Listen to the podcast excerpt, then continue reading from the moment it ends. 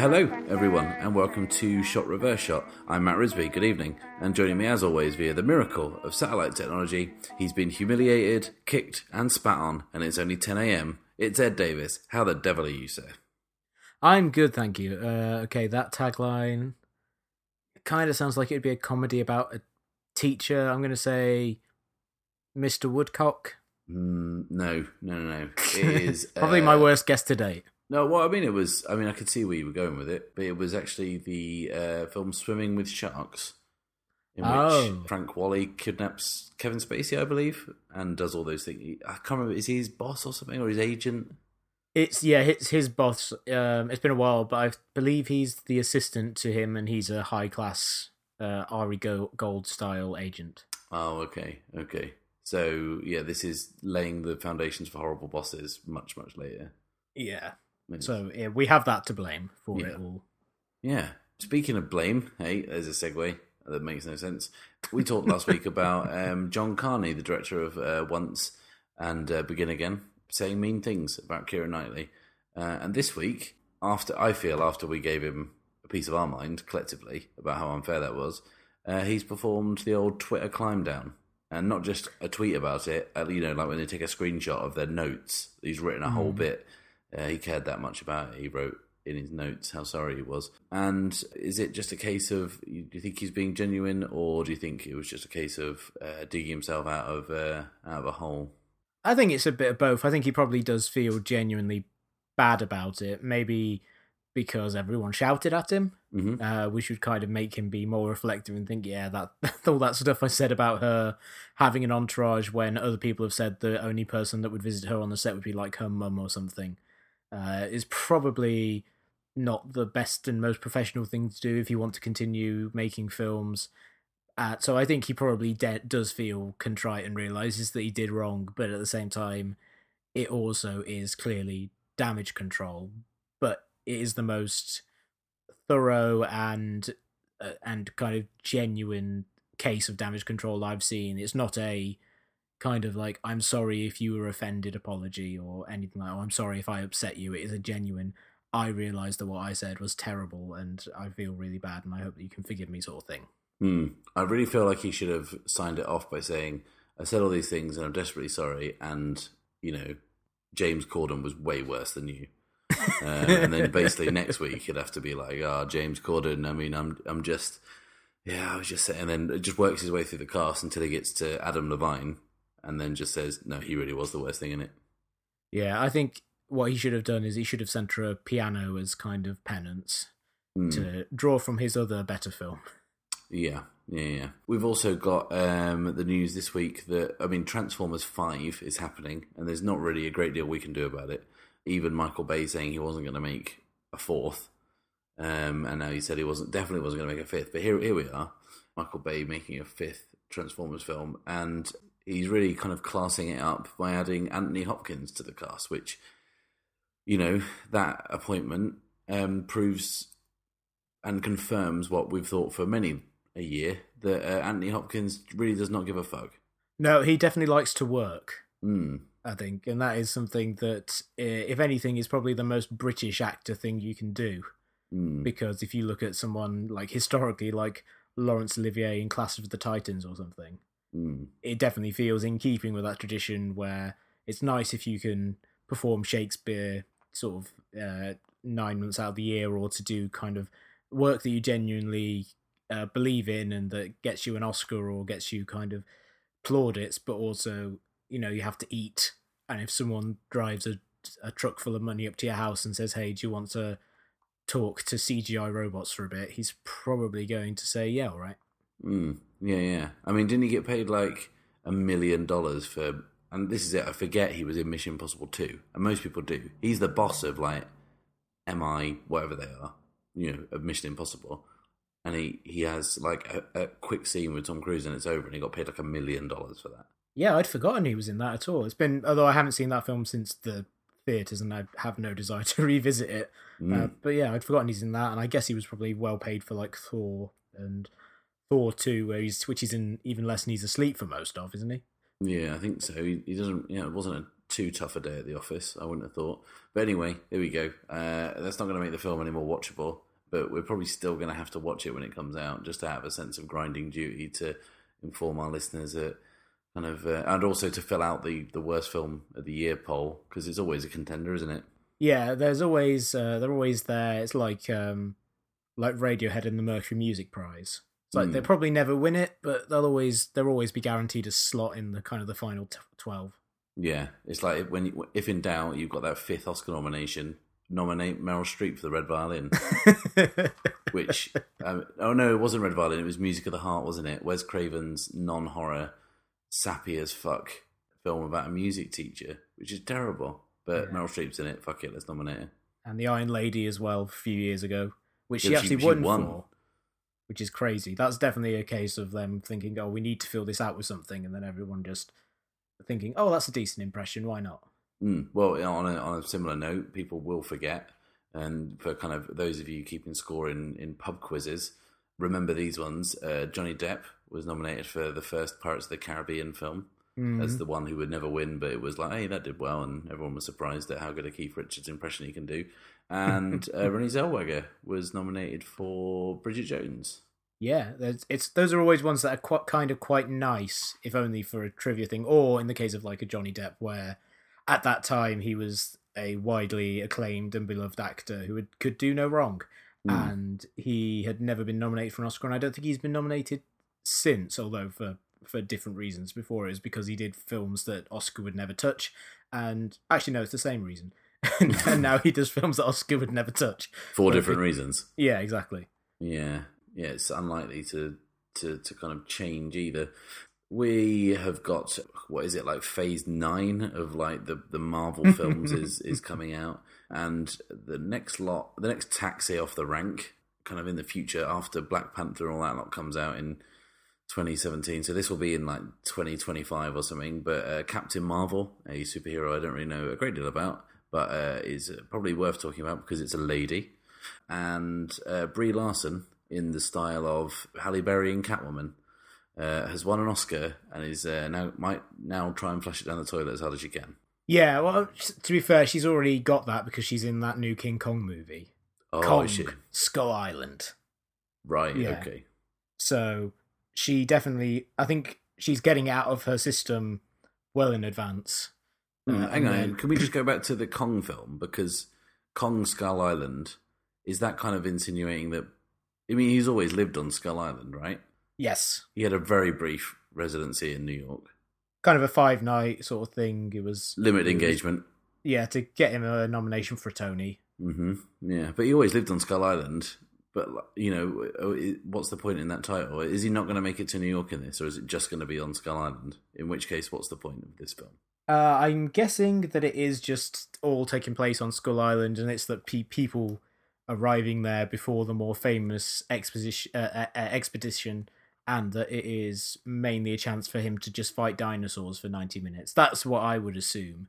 Mm. Um, the only thing that I really know about it is that Universal Studios here in Florida are kind of really going all in on it because they have like an entire section of their islands of adventure which is being made up now to be all Kong related, Mm. which does feel like they're putting the cart before the horse a little bit because the film's not even out.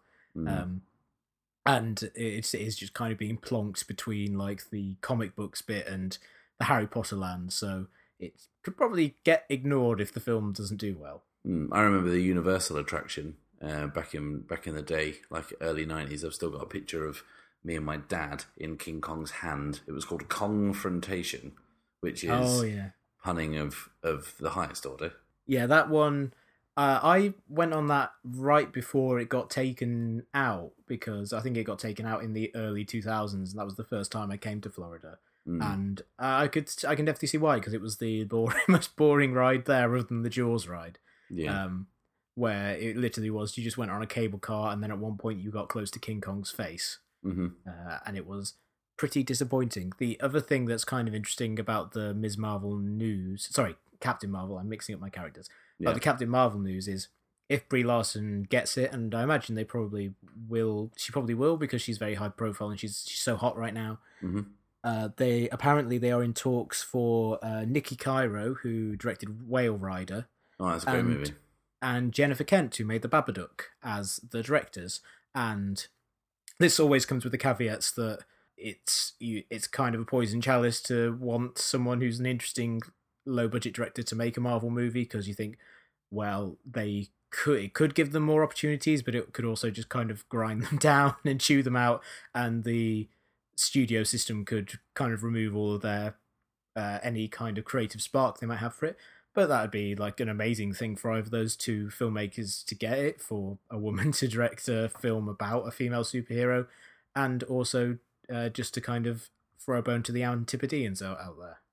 Yeah, and it's kind of a bit of a trend in the news this week because they're obviously searching for a new Bond.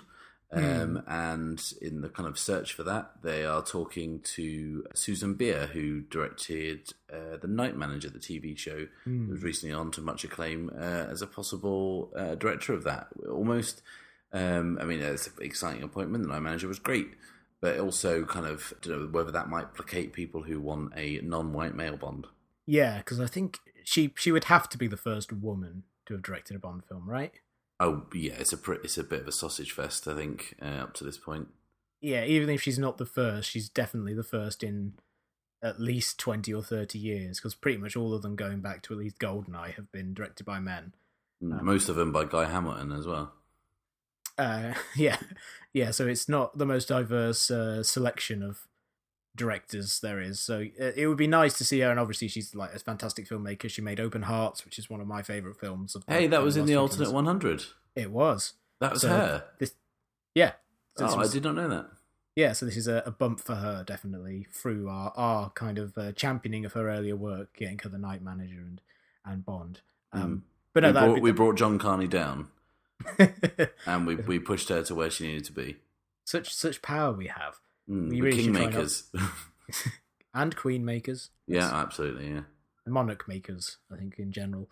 Um, but yeah, no, that'd be it'd be great if she gets the job. But yeah, you're right. It does seem to be the classic case of diverting people's attentions. Like, oh yeah, we're giving it to Tom Hiddleston or whoever, but hey, we're not just hiring another white guy to shoot it. So that's Mm. something. Yeah, I mean, like, I mean, Bond is something that we're kind of not hugely interested in. I'm certainly not. Um, No. but like, is is that ever going to like? Is is this is this going to drag on and on and on? It'll always just be some white dude. Probably. I mean, I'd like it to be for them to cast someone who is more uh, like who is not white. Like uh, Idris Elba is obviously the one that would go to, but I remember seeing someone uh, positing Riz Ahmed as a uh, possible Bond at one point, and I think that would be great. I'd watch it. Yeah, he's a great, he's a terrific actor who also is not white, so that helps. hmm But yeah, I think it, it just feels like that would be a leap that I think a lot of people would be happy with, but that would also represent tremendous risk to the producers and the filmmakers. And uh, they have proven over the entirety of the 50 something year of the Bond franchise that they're not the most, they're, they're not kind of great risk takers. They like to avoid it where possible. They make tiny course corrections between films if necessary, but they don't kind of really go out on a limb. Mm. Like Daniel Craig, I guess, was kind of going out on a limb, but it was still not the kind of. I mean, they went for a blonde Bond, and that's kind of the, the most daring they've been. And Hmm. it feels like uh, they need to wait another 50 years to take another step beyond that. Yeah, yeah. I remember the hoo ha when they were like the blonde Bond. People people didn't like that at all. So uh, Yeah. to have someone who's not white might just uh, kind of bring the whole thing kind of shaking down to its foundations. But I, mean, I suppose you kind of hit the nail on the head there. They're not risk averse if they've been making the same film repeatedly for fifty years. Yeah, and every so often experimenting with, oh, there's continuity between these ones. It's like mm, that's not that's not the kind of the boldest stance to take. Yeah, yeah. There's continuity between this film where there's some guy who wants to destroy the world and Bond has to stop them, and this film where some guy wants to destroy the the world and Bond has to stop them because Yeah, you know there really is no no difference. Last bit of news uh, this week, we're talking about uh, we talked about Brie Larson being so hot right now. No one is hotter than uh, Lin Manuel Miranda, um, Mm. the the star and uh, creator of uh, Hamilton the musical, not to be confused with Hamilton, the place in Scotland, and he is joining the cast of Mary Poppins, I presume, in the Bert role. Yeah, that seems to be the assumption in the the somewhat delayed sequel, Mary Poppins Returns, Hmm. which does sound very dramatic, starring Emily Blunt, of course, in the Mary Poppins role. And uh, this is, on the one hand, it's it's great because he's a hugely talented guy. He's probably going to win an Oscar for the songs he's written for Moana, which would make him the youngest ever EGOTer in history. He's Mhm. going to probably win a couple of Tonys in a few weeks. So he's like hugely talented guy, deserves all of his respect, his his respect definitely, and his success, which is what I meant to say. Hmm. I deserve his respect. Yeah, he's just a he's like just a fantastic, wonderful man. But it also means because he's having all this success that he's having to leave Hamilton next month. And for me personally, that's devastating because I've got tickets to see Hamilton in October. Yeah, that kind of sucks. I mean, I was I was talking to you a couple of weeks ago about when I arrive in America on my kind of uh, year long sabbatical, whether I'll get to see him or catch him like next summer. But he's leaving next month, which yeah means that I will true. Not only have I missed the boat, it's on its way back from Antarctica without Yeah, I him mean- on it. yeah, like uh, chances are you'll be you'll come over here and then he'll go over to the UK to star in like the West End version and you'll miss him there. Oh, I will be shaking my fist. Lin Manuel Miranda, you beautiful, talented man. Why are you ruining my life? But yeah, I mean, uh, he's he's he's going to kind of be ever present now. I guess he has kind of uh, cracked mainstream success uh, relatively late. He is younger than me, which makes me feel quite sick. But uh, he is also the his first film, uh, first Broadway musical he did uh, in the Heights. I think is being adapted for a film, or possibly. Yeah, that one. It's been in the works for a while, and then it seemed to stall. And now apparently, they uh, the Weinstein Company are going full tilt on it because they have a new script, and also because, like before, he was a guy who wrote a kind of a moderately successful Broadway musical that a lot of that people liked but wasn't well known, and now he's the biggest Broadway hit in years and kind of a cultural phenomenon. So obviously, it seems like this would be the time to try and get anything Lin Manuel Miranda related out there to the public. And a Hamilton movie is probably four or five years away, or it'll be like Rent, and you won't get a movie of it until like ten years later. So, uh, In the Heights is probably a safer bet. Mm. He said in uh, interviews that he didn't want to see it for a, for a good twenty years. So Wow, you know, might be dead by then. So he'd he'd be the right age to kind of play Hamilton at the end of his life. Then, so he was kind of he'd, he'd age into the role a little more.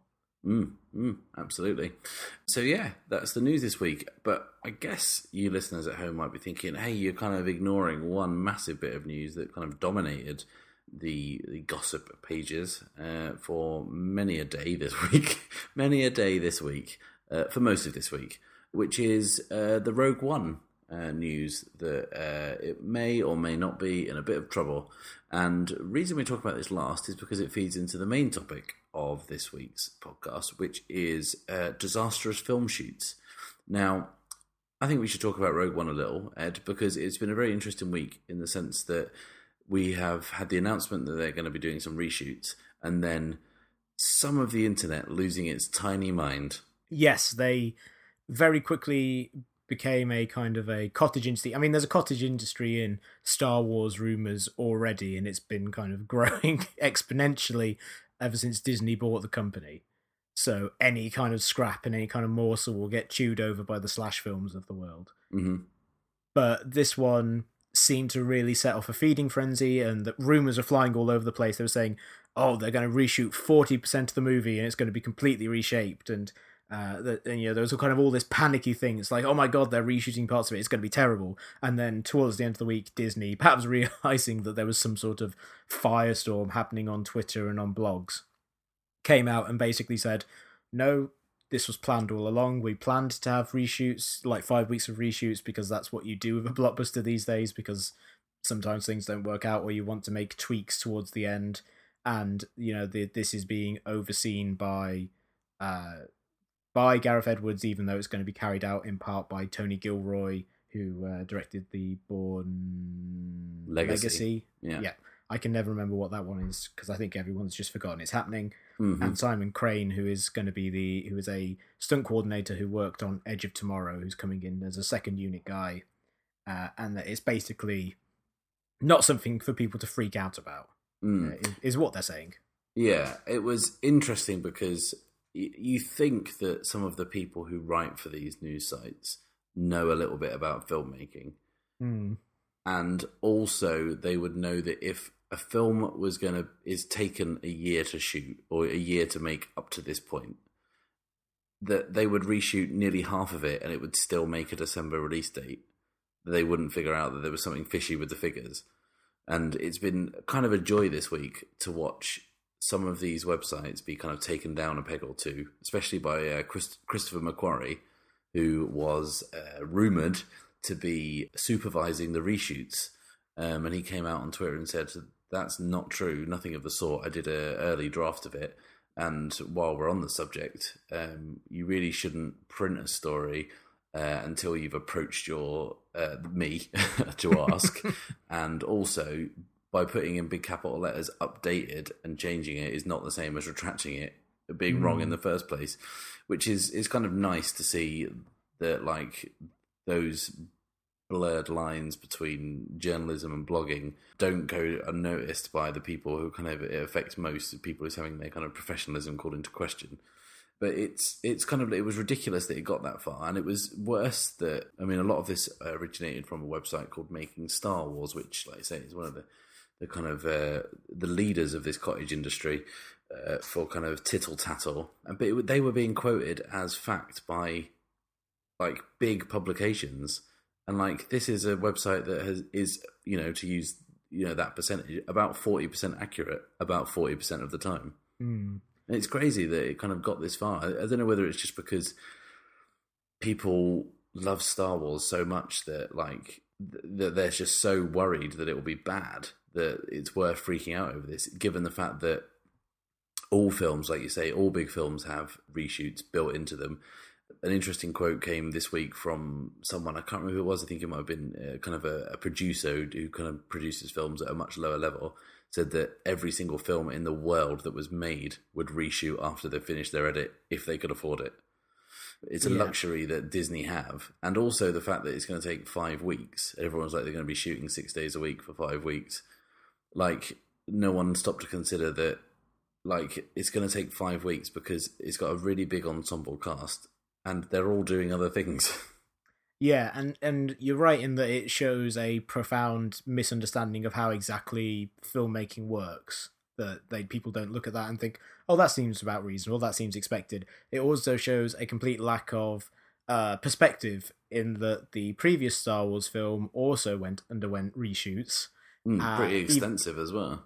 Yeah, much more extensive because in the case of the Force Awakens, uh, obviously there was Harrison Ford's injury, which caused them to shut down production for a little while. But also, it was during that time that they realized that there was potential in the Finn and Rey kind of friendship, Mm. and so they had to rewrite and reshoot and basically in, i- include what turned out to be the most kind of well liked part of the movie Mm. uh, and and kind of introduced P and, and brought out that charisma and that sense of camaraderie between those two characters that was a really kind of winning part of that movie. And to kind of say instantly, "Oh, they're reshooting everything. Everything must be terrible," even though the last time that uh, people did reshoots on a Star Wars film, it improved it immeasurably and helped it become one of the most successful films of all time. And one of the most acclaimed films of last year, a film that won seven Oscars and was a huge critical success and did pretty well commercially, Mad Max Fury Road, underwent something like six months of reshoots because that was a film that they kind of finished shooting and they was like, you know what, that we need to do some more stuff with this. We've got more ideas. We want to kind of try and do whatever we can to make this as good as possible. Mm. Uh, and obviously having the money and the, the the ability to do that, you know, that turned out well. So kind of the the notion that reshoot equals film is in trouble or reshoot equals studio meddling and this is evil it isn't necessarily borne out by the facts and by recent history. Mm. And in Rogue One's specific case, they're kind of uh, corporate overlords at Disney. And I don't want to say that Disney have churned out some shit in their time, but I mean, just look at the you know Disney sequels. Um, you only need to see the Hunchback of Notre Dame two once to realize that they really don't mind putting their name to uh, tat. Now, with the Star Wars name, Disney could just put this out and it would make a ton of fucking money. Do you know what I mean? Yeah. At least this shows that they give a shit. Yeah, and they have been very, very careful with the property so far. Obviously, The Force Awakens was very carefully handled when J.J. Abrams said that he wanted to push it back from a summer release to Christmas. They allowed him the time to finish the edit and everything like that. So they are, and they've learned from Marvel that what you want to do is you want to try and just kind of put out the best films that you can because that's the only way that these things work. If you put out a bad film of a of a fanboy property, the response will be swift and merciless. So, mm. and Rian they, Johnson as well has been given that was that episode eight was supposed to be out in May, um, and that's been bumped back, uh, but they kept the shoot date. So I assume that that's going to wrap finishing uh, wrap shooting very soon, and they will have as much time as they want to look at it and, and kind of remold it. Yeah, and they will probably reshoot some of it because that's what you do when you have the money. Yeah, yeah, yeah. I mean, big case in point, we're talking about reshoots. Uh, the Lord of the Rings trilogy, as kind of people who know a little bit about those films will know, they shot all three films at once. They got the first film out, and it was revealed kind of. I don't know if we talked about this on the show or not, but it was revealed in an interview with Viggo Mortensen earlier this year mm. that before they screened the the preview footage in Cannes the year it came out, there was a plan in place to release the second two films direct to video if the first film didn't take off. But luckily, the first film did take off, made a fuck ton of money, and as a consequence, as they've got all this film sitting around in a can and they've got a year between releases, they reshot huge portions of it. Yeah, and completely reshaped it and basically gave us the films that now exist.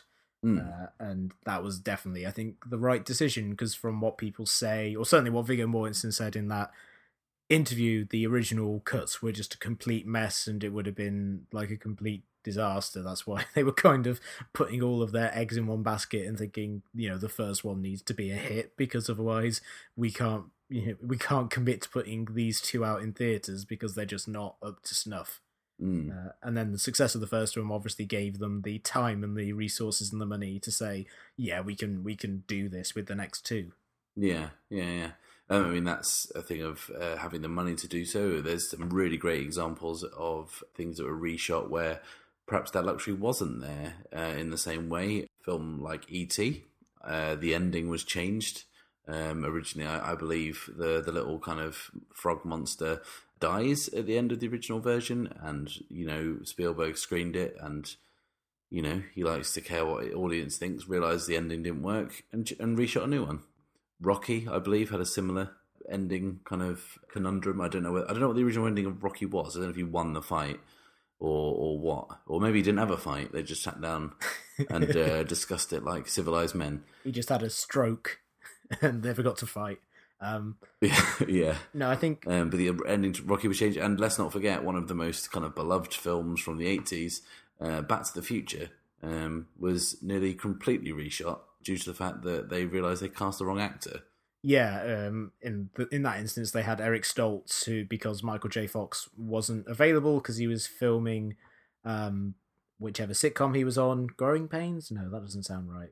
Whichever, whichever one he was. Uh, it's got like a shit title, like All in the Family or something like that, isn't it? Family Ties. Yeah, that's it. Yeah, there was just so many yeah. of those kind of generic sitcom names that all kind of blur together in my mind but yeah, so he he was unavailable initially, and then they started shooting with Eric Stoltz, and they realized, oh, this isn't working. He doesn't fit the role, and it's just yeah, we need to we need to figure out how to make this work. And then Michael J. Fox, like a trooper, uh, kind of worked out an arrangement where he would shoot Back to the Future during the day, Family Ties at night, and uh, kind of ran ran himself ragged for a guy barely in his twenties.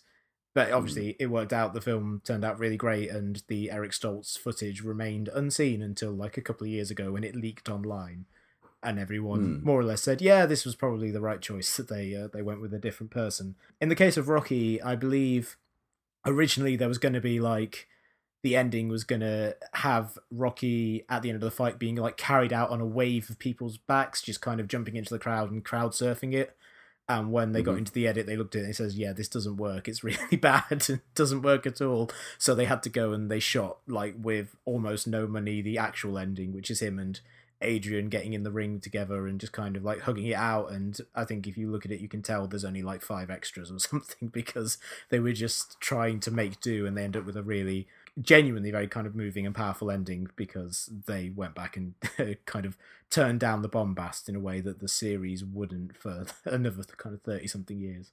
Mm. Are there any examples we can think of of films that were reshot or extensively reshot that just didn't work? I mean, a lot of them are kind of like forgotten uh, to history. One the one that springs to mind uh, from kind of uh, very recently was the remake of the Invasion of the Body Snatchers, the one Yeah. with Nicole Kidman and Daniel Craig, where I think the film didn't really work, so they tried to reshoot it, but people weren't available, so it kind of just sat for a while. And then when they finally did get to reshoot it, it turned out to be shit. Yeah, that one was originally shot by, I believe it was shot by the guy who directed Downfall. It was either Downfall or the guy who shot uh, The Lives of Others, one of the two. I think the guy who shot Lives of Others uh, went on to direct The Tourist. Wow, those those two guys really fell off fell off uh, their pedestals, didn't they? Yeah, they both kind of made leap to Hollywood and with uh, misguided star vehicles. But yeah, the guy it was definitely the guy who directed Downfall. I think um, Mhm. that's that's a very kind of wavering sentence. But yeah, he directed it, and I think his initial version was perhaps less plot vision driven and more kind of a mood piece. And they were like, no, this isn't what you we want from a Invasion of the Body Snatchers movie starring two huge stars. They brought in the Wachowski siblings to rewrite it, and also it was, I believe, the shoot was o- overseen by the guy who directed V for Vendetta, who's kind of one of their protege proteges, and yeah, it, they just ended up with this weird mix between a kind of character-driven sci-fi movie and then kind of moments when you would just get action set pieces.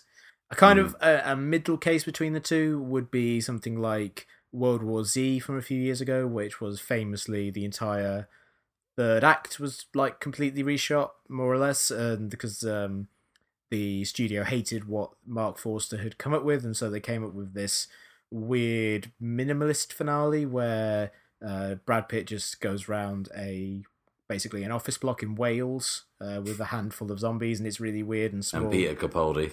Peter Capaldi and Ruth Negga, currently on AMC's Preacher. Um, Mhm. Yeah, so it's it's it's like a really weird, not entirely successful ending, built kind of around an interesting idea. I do genuinely think it would be great if more blockbusters ended with always making it really small, and but in that instance, it just kind of didn't work.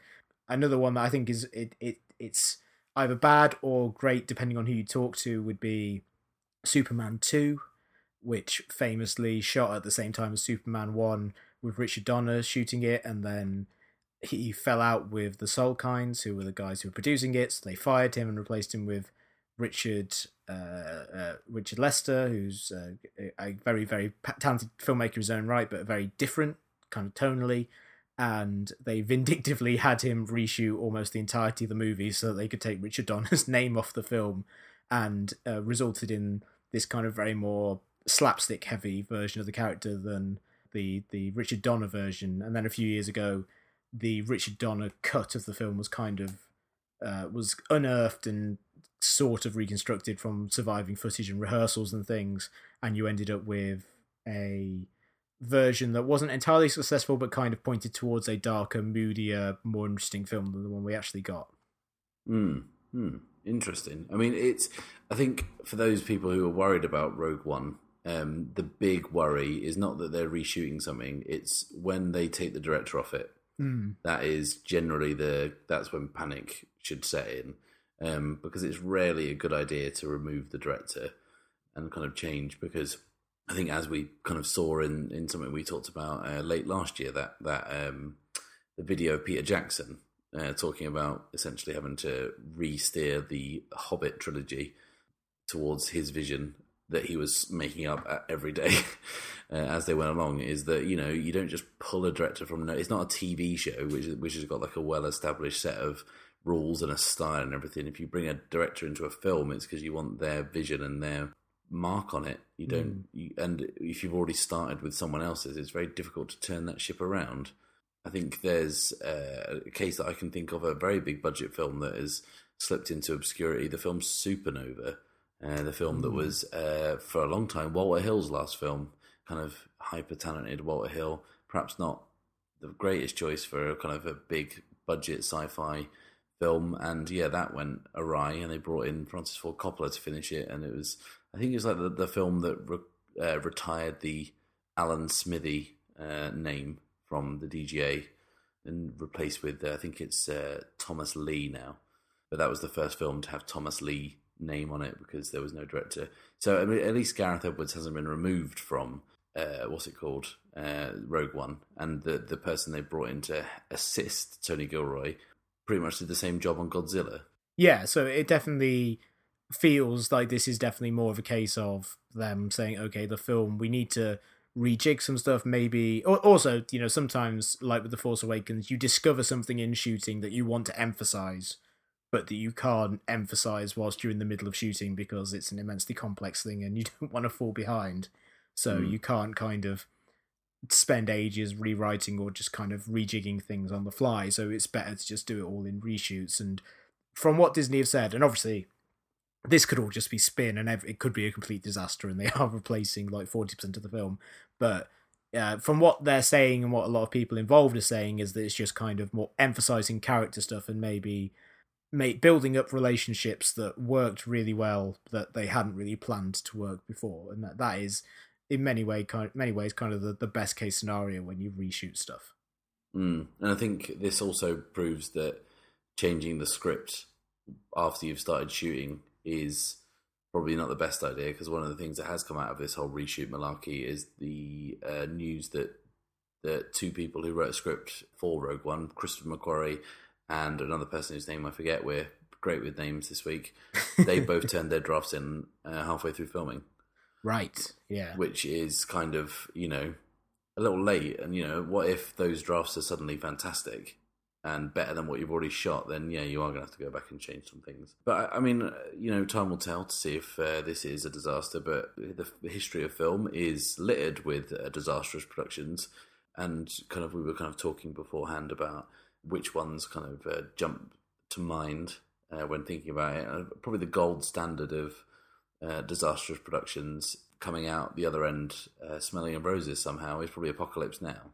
Yeah, definitely. Kind of well documented in a variety of sources, diaries, and the the, the very great film uh, Hearts of Darkness, also a uh, reverse shot uh, alternate 100 pick. But yeah, it's it, that goes to show that great films can come out of the most adverse of conditions. But if you wind back, you know, eight years in Francis Ford Coppola's career when he wasn't the kind of maverick director at the vanguard of a new movement of American cinema. He was just a director for hire for The Godfather, which we all look at now as a multi Oscar award winning film, uh, kind of classic, uh, kind of uh, iconic American film, something that's part of the, the, the, kind of tapestry of modern film and kind of ingrained in pretty much all filmmakers working today's minds and memories and, and kind of uh, creative palettes. Um, he was going to get fired from that movie after like a week because they would they weren't convinced in him, they weren't convinced in uh, Al Pacino, they wanted Robert Redford uh, to be in it, or you know, kind of uh, Dustin Hoffman, and that's crazy.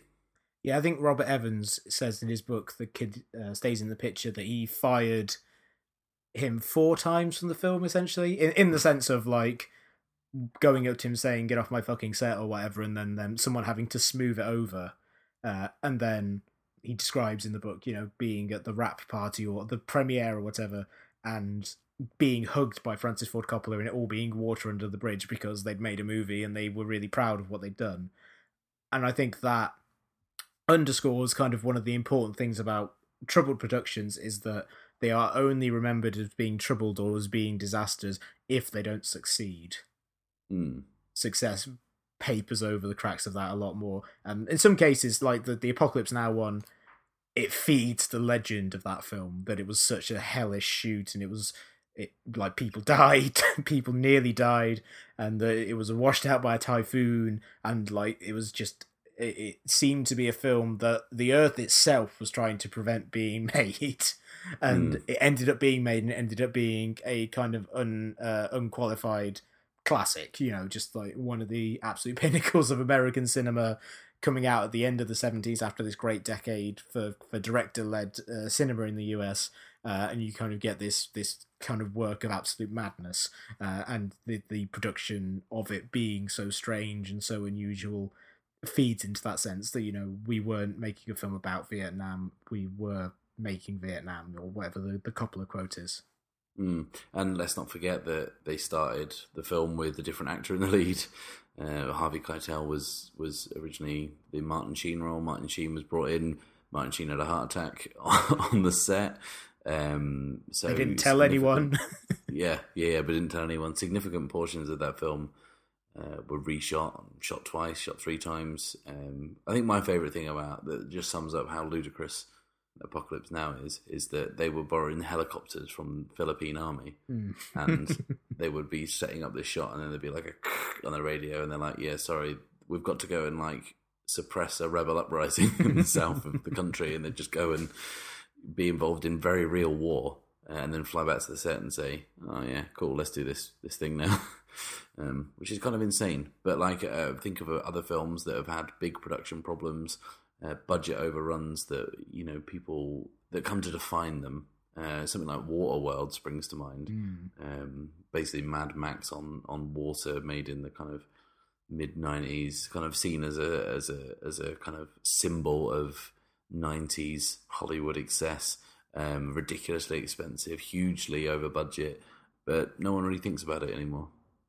Yeah, it was one that I think it ended up doing kind of just well enough to be a kind of a borderline success. So, but also it was a very boring film, so it's not really worth talking about. Um, mm-hmm. It's most notable just for being the first step on Kevin Costner's complete decline, which was completed two years later with The Postman, yeah. which was uh, also kind of a hugely expensive film that overran, but or made a huge made uh, a was a huge loss for the studio. So it was forgotten for for another reason if it's remembered at all. I think other examples you could see something like Heaven's Gate is mm-hmm. kind of a big one.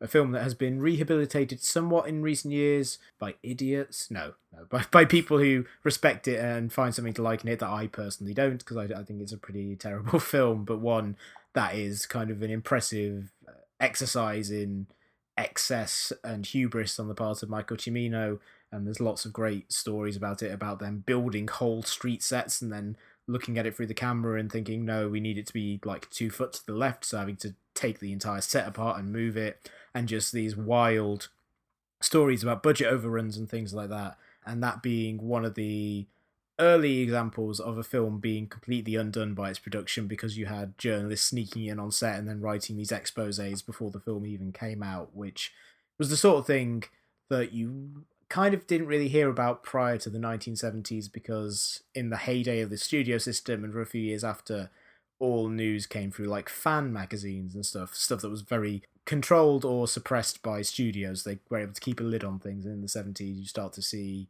less of that less respectful journalism and people uh, enjoying the opportunity post like hollywood babylon to really report on the excesses of hollywood in either you know their private lives or the kind of the craziness of film production itself. Mm. And in the case of Heaven's Gate, that film was so disastrous it ended a studio and also a movement and kind of gave birth to the the kind of high concept era um, due to its failure. The same way that uh, another film that came out around the same time, One from the Heart, um, which is a great film, uh, divisive as well as as Heaven's Gate, but perhaps less so a film that uh, when you see it, you think, oh, wow, this is a really good film shot in Vegas. And then you realize that, oh, no, Francis Ford Coppola built Las Vegas and a great expense um, for no real reason other than to have full control over what he wanted to do.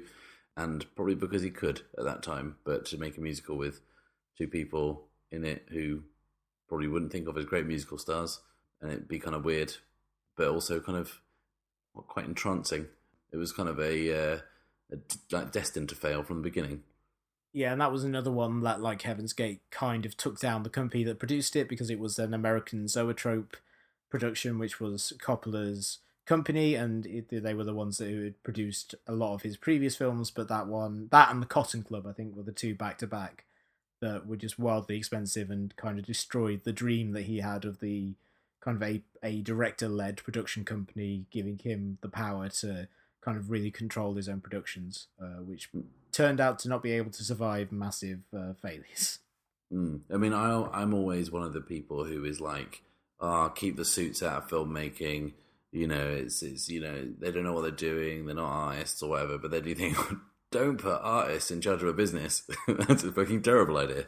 Yeah, it's like I I am firmly of the belief that restrictions are really useful in making good art. Like you don't want the producers to be on the set. You don't want him to kind of be leaning over the director's shoulder and telling them what they should be doing, but you also want someone to at least be looking at the books and saying, "Yeah, we need to, uh, we need to kind of control this a bit more." I think the Robert Evans model is probably the, the the, the not just because he's a hugely entertaining person who can spin a good yarn, but he's probably the perfect example of a producer in that he would be keeping an eye on the budgets and he would kind of take people to tasks if he felt the stuff wasn't working. But if he saw something in the work that he believed in, he would be entirely behind the artists. You know that he was uh, he was bankrolling. Mm. Kind of someone like Megan Ellison is doing that right now. Oh, definitely. Yeah, she is someone who has really kind of taken that to heart and working in a in outside of the studio system to a great extent because she's obviously doing it with her own money and and kind of taking these directors who maybe would struggle to make films in the studio system, people like Paul Thomas Anderson, to a lesser extent Bennett Miller, uh, Kathryn Bigelow, people who have worked in the studio system but maybe have kind of bumped heads with with uh, producers before and allowing them to do more or less what they want. A24 kind of doing a similar thing as well. Uh, also got me thinking, uh, Ed, about films that were perhaps deliberately contrived to be hard shoots. Mm-hmm. Um, and the one that springs to mind there first is The Shining, where yep. um, Mr. Kubrick would he really did put his cast through the ringer. Yeah, particularly Shelley Duvall, who uh, was kind of forced to scream and cry for like 109 takes or something, and was dehydrated from the sheer amount of uh, crying she had to do. And you know, uh, uh, Scatman Crothers, who I believe at one point was just kind of broken down into tears because he just didn't know what Kubrick wanted. And the fact that Kubrick did kind of operate in his own, he, he had a level of control over his films that pretty much no one had before or since, in the sense that he could shoot for years at a time, as as we saw with Eyes Wide Shut, another film that had a very difficult shoot. Uh, he just had sort of a level of control that no one else had, so he could do as many takes as he wanted to get what he wanted, and what he wanted often involved exhausting his actors and taking them to the brink of madness. Mm. My wife's uh, just been reading Charlie Chaplin's uh, biography uh, by Peter Ackroyd, um, and she was telling me that uh, one of Chaplin's films, he uh, deliberately shot one scene for a month.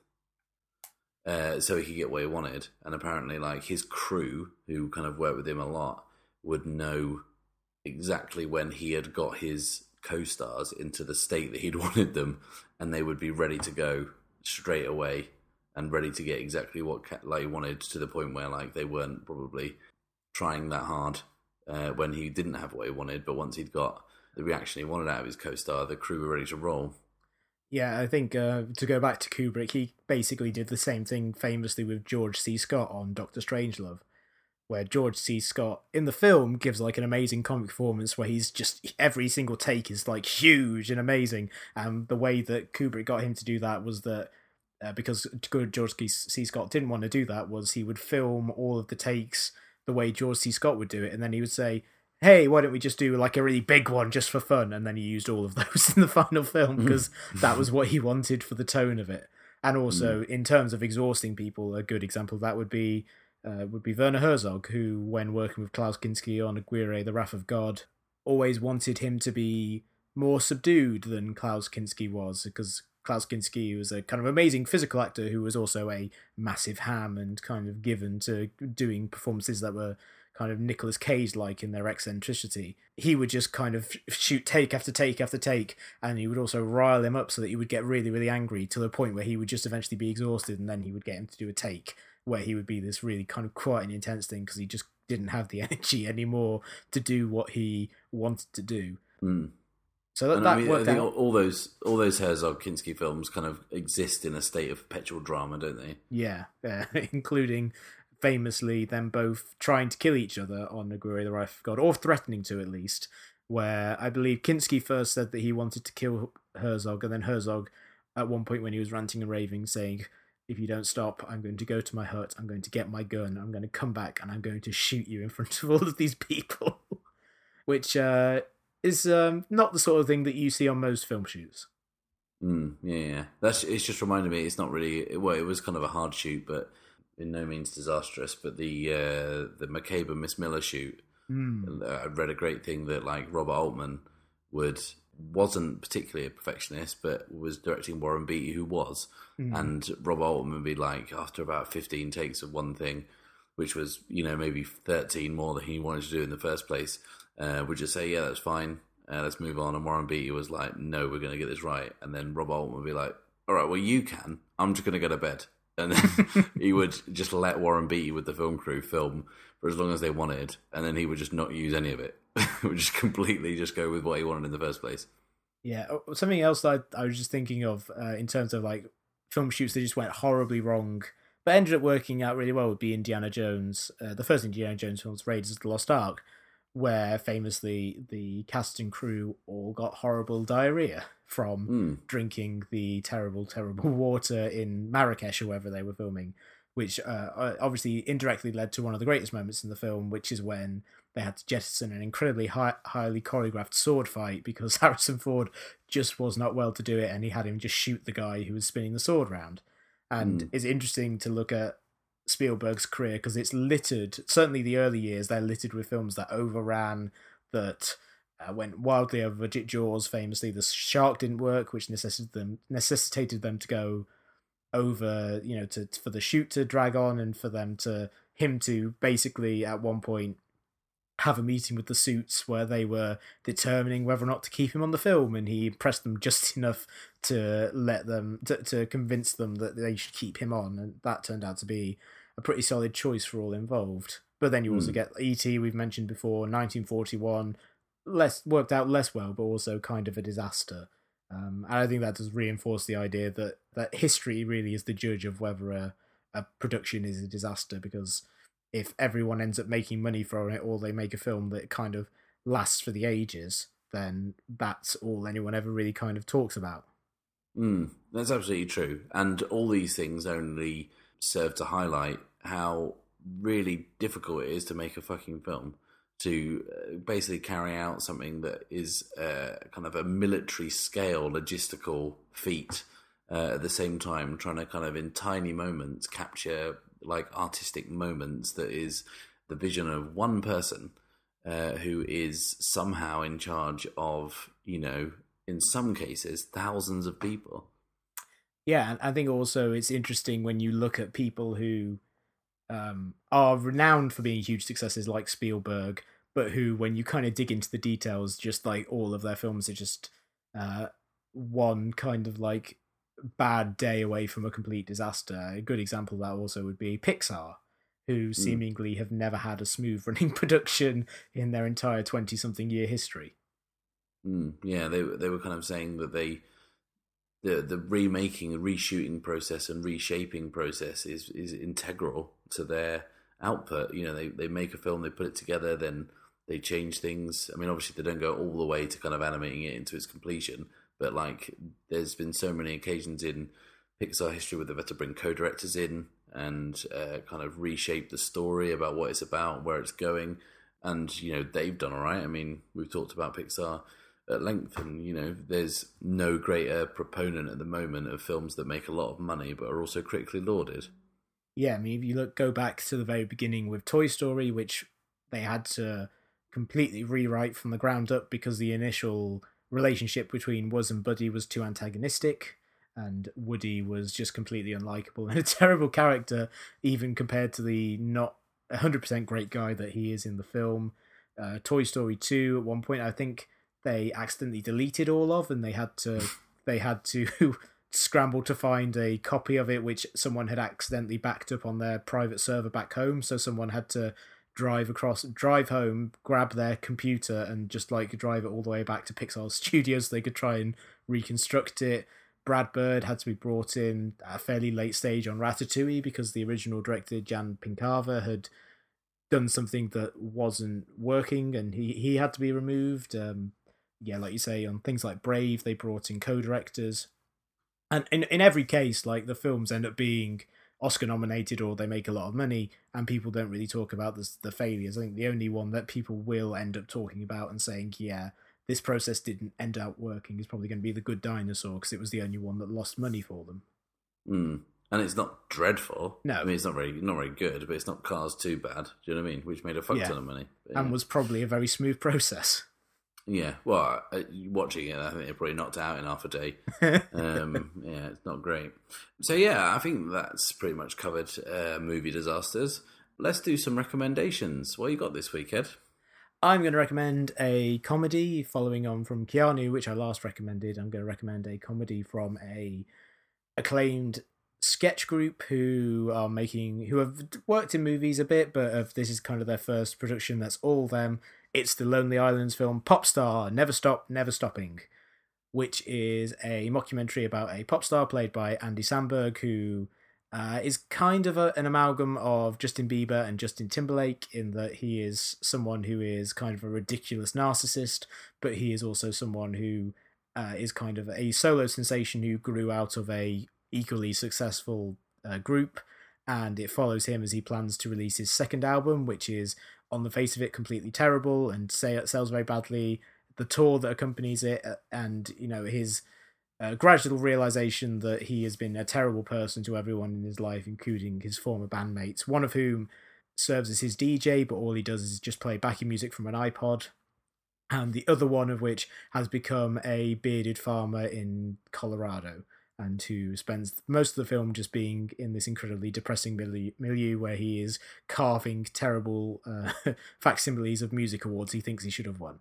Uh, it it's really really funny. It, it reminded me most of Walk Hard, the Dewey Cox story, which is also a Judd Apatow production from about ten years ago, Mhm. where uh, the, on the one level it's just an amazing facsimile of the kind of movie that it's it's it's taking off. In this case, the Justin Bieber uh, concert movie, uh, Never Say Never, and also a just a great joke delivery system where there's just a great gag every couple of minutes or sometimes five or six in a single minute.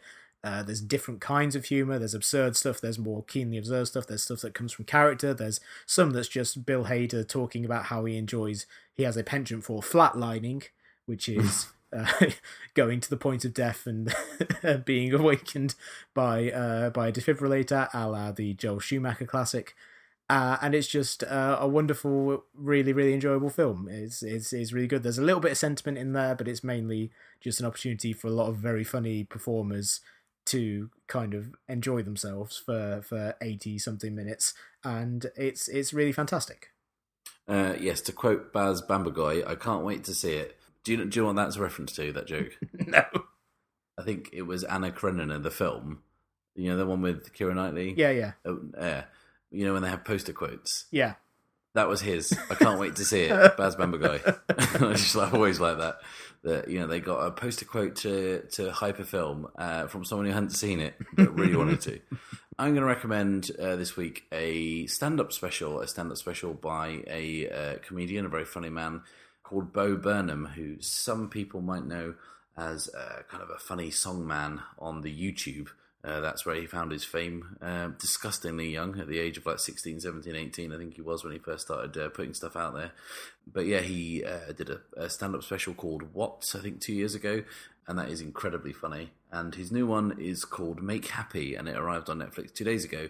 And it is a quite kind of like brilliant blend of kind of absurd, very kind of postmodern bits of stand up comedy. He doesn't just stand there and tell jokes, he doesn't do a routine as such. Uh, lots of little bits, fragments of ideas. There's a kind of like a, a whole meta thing going on, but he also does really funny songs. Um, he does uh, poetry, which is uh, very funny. Uh, his favorite uh, poem of mine is "Roses are grey, uh, violets are grey.